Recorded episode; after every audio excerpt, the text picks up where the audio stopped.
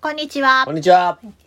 とかゆかのとか言うてますけどは、夫婦ともに小学校の先生をしている二人が、お仕事についてのあれこれをお話しする番組です。はい。今日は。えー子供が熱中する教室の文化という話をしましょう。大きなお話ですね。そうですね。10分ほどやのに。はい。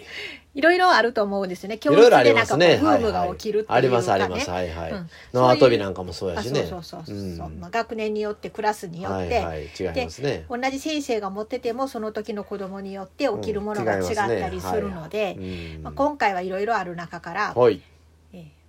えー暗唱。を暗唱取り上げようと思います。暗唱は文化ですね。はい。暗唱私文の暗唱ですね。自分の暗唱、はい。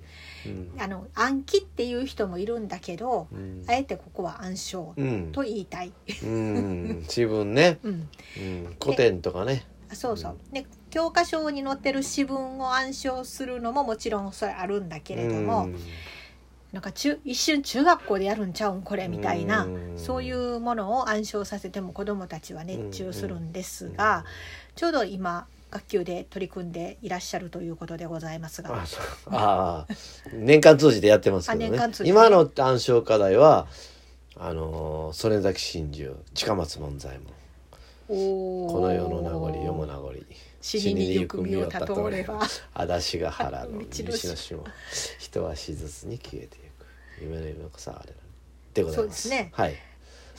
なんで曽根崎真珠を取り上げたんですか、なんで？うん。あ今までいろいろやってきて枕草子の春夏秋冬もややったりとか、いろいろやってきてもうあと、ねあの最後まで3月まで何しようかなと思って見た時うーん「知らず愛って聞かせやしょう」のやつを始め、うん、白波。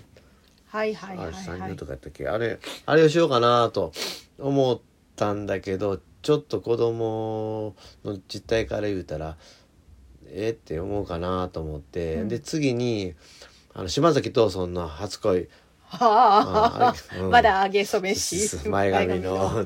リンゴのもとにそうそう飯時のそれしようかなと思ったんだけど、あそれを後に残して、うん。あこっちの曽根崎真珠にしようと。あ大阪やし。曽根崎って梅田や、うん梅田だから、まあ子供にも曽根崎って梅田にあるんやでってこの間言言ったら「えー、そうなん?」って言ってて、うんうんうん。うんで笠崎の橋も梅田ってねで出てくるし、まあ、そこまでは覚えさせてないんやけども、うん。まあ、そういうのもあってやろうかなと取り上げました。5年生でしたね。5年生です。だから6年生になったら重松門左衛門って習うでってちょっと喋ったんやけどね,、えー、5年生の時は割と曽根崎真珠やる感じ、いやそうそういうわけでもない。ない。6年でやる時もあるし、うん。たまたま今年たまたま取り上げる今年、よううんになったと、、気分で、はい、子供の反応どんな感じですか？いやもうついこの間からやり始めたから難しいとか長とか言ってるけど、うん。今日暗唱テストをやってみたらまあちょっと2人だけ挑戦してたね。でも2人1人はもう結構弱滅イラクが思い出せなくてそこだけ間違えて残念みたいになったから、結構長いことありますよねあれ。あそうそうそう、うーん。我とそなたは目目を飛ぼし必ずそうとすがりあそこはやってないけどね。あそこまで行ってない、うんそこまで行ってない、うん。そうなんだ。うん曽根崎真珠ってうん。真珠っていう言葉が入ってるけど、はい。これは男の人と女の人が死にに行く話なんだって分かってるんかな？うーんあんまり分かってないね。うん徳兵衛お初のことはちょっと言ってないから、うんうんうんうん。そうねうん暗唱する時ってうん。あまりこう説明しない方がいい説明しない方がいいね。うん。で、まあ、あの、ある程度、その五感になれたらこういう意味やでって言うと、あ、そういうことやったんやって言ってうんうんうん。入るけど、いいきなり説明すると何難しいこと言ってるうんってなるのうんうんで、そのリズムに慣れてうん、ある程度覚えられた、俺は覚えていいのでなった頃にちょっと説明してやるとうんう、ん。しっくりいくという感じがあるね。そうやね。中学校とかの古典の授業じゃないので、はい。その中身を知るというよりは、うんその五七うん。五七調とかそういうリズムを楽しむ。そうそうそうそう。でこう何回も言ってうん。覚える、なんか日本語をなんかこううん。体に染み込ませる的な感じかな、真珠ものを子供に教えていいのかどうなのかというところもちょっとあるんだけどまあまあ古典を教えてるという、うんいうことでね、うんリズム。あのリズムすごくいいしね、うんうん。五七調のねそうそう。七五調のリズムで。言いやすいのね、うん、すごくいいので、そういうのもあって使ってるんやけどね。うん。私も以前やりました、はい。5年生担当、はあはあ。担任していた時に、うん。あれなんかねあの子供って魅力を感じるんやね。そうなんや。うん。なんかすごいねあのいくつかたくさんあの同時にバンと与えた中で、人気ベスト3ぐらいに入る勢いでみんな暗唱しててでそれは私もあの社会見学でちょうど梅田をみんな引率して通ってた時に、うんちょうど曽根崎のあたりであの地名のところあ曽根崎警察とかで書いてあるね。はい先生曽根崎って書いてあるって言っていやだからここの話やってっていう。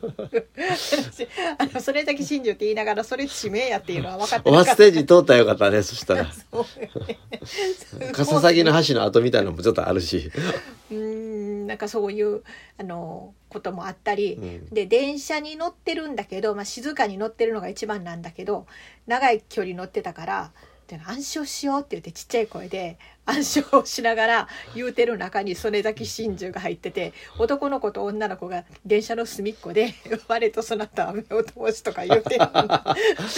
むっちゃなんか私は受けてしまいました。だからそんな言いたくなるような不思議な魅力が、あのうん。曽根崎真珠にはあるというか、暗唱にはあるのかなと思ってて、うん別にこれあのなんていうの義務になったらそんなうんうにん。熱中しないんじゃないんかなと、絶対これ覚えななんかあのお残りになるとか そういうんじゃないでしょ。あうちのクラスの場合は背面黒板教室の後ろにある黒板に暗唱課題を書いておいて、うん。で国語の時間ごとに暗唱テストをすると。で暗唱テストを受けたい子だけ立ってうんやるので、今日は2人だけ立ったらね2人だけテストを受けで間違えた瞬間にアウトということだから、うんうん今日、あの一人の子は本当にめすごい覚えててもうもうすぐで合格やったけどもう一人の子はあの曽根崎真珠近松門左衛門で終わったそれで終わりこの世の名残もいかなかったという、それで終わっちゃったけどまあそれで。一瞬頭真っ白になっていたのね。そうそうそうそう、そういうんでまあいいので、うんいつもねうんやってるんですけどもね、うん。だから苦手な子もその誰かが暗唱テストを受けている時にうん。一緒に聞いてたり、うん。一緒に心の中で言ったりしているから、うん。そうそうそうそう。あの共感を呼ぶっていうんかな、うんうん。あのクラスの中が、うん。なんかすごいあのエネルギーが集中するっていうんかな、でその子があの合格した時はみんなが「おー」ってうん言なんか無意識というかね思わず拍手して、なかなか合格しない子が合格する時なんかすごい緊張状態でそうそう。よっしゃーみたいな感じででみんな拍拍手をしたりするからね、あれはいいよね。そうだからその,、うん。その時に「うん。いや誰々君が今頑張ってんねんから聞いてあげなさい」とかそんなことは全然なくって、うん。むしろあの子供たちがその状態に勝手になっているっていうね。でまあもちろんあの不合格やった時に「あー」みたいな声も、あれもまたあの評価としてはあの厳しい方がいいね、うん。一瞬でも間違えた「あー」とか「うー」とか言うた瞬間にアウトというぐらいの方が面白いし、うん。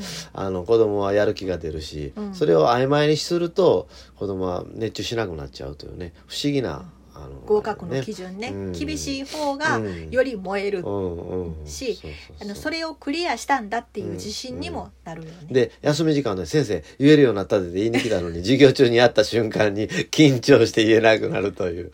そういうのを味わうことも大事やというね、休み時間に来たのはあの聞くのは聞いても合格にはしうんないっていう,、ねうん。うん。そこもいいよね、みんなの前で言えるからこそうん合格っていう、まあところね。休み時間に言っても合格というやり方もあるけどね。それはそれでまあまあ別に構わないしあのえー、と初めに合格した5人だけは小先生みたいな形にしてそのあーはいはい。5人の子に聞いてもらって合格したら OK やでっていうやり方もあるしあるね。まあ暗唱のやり方っていろいろあっていいんやけども、うん。今やってるのは授業中に国語の時間にたその瞬間に立った子だけと。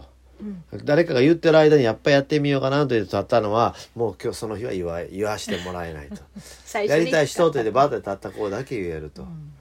う、ん。でだんだん合格していくとプレッシャーを感じるし、ただまあ子供の場合は聴覚優位の子と視覚優位の子があるから、板書してるなりなんかプリント渡すなりして、うん。見て覚える方が得意な子と、うん友達が言ってるのを自然に覚える、うん耳で聞いて覚えるのが得意な子がおるから、両方があのやっていけるようにすることは必要やね。そうですね。はい。今日は子供が熱中する教室の文化ということで、斎藤隆さんに聞いてもらったようななかったっけ？あそれね昔なんですけどうん斎、藤隆の前で曽根崎真珠の暗唱の模擬授業をしたことがありました。あの明治大学のね。そうそう。そしたら斎藤隆さんがすごいあのそのエピソードを喜んでくれてでしかも子供たちは略して「ソネシン」って「先生ソネシン今日言えへんの？ソネシンみんなで言おうや」って言うてるっていう話をすごく気に入っていただいたなということがありました。そういえば。はい。ということでとか言うてるお話でした。はいありがとうございました。ではまたお会いしましょう。さようなら。はいさよなら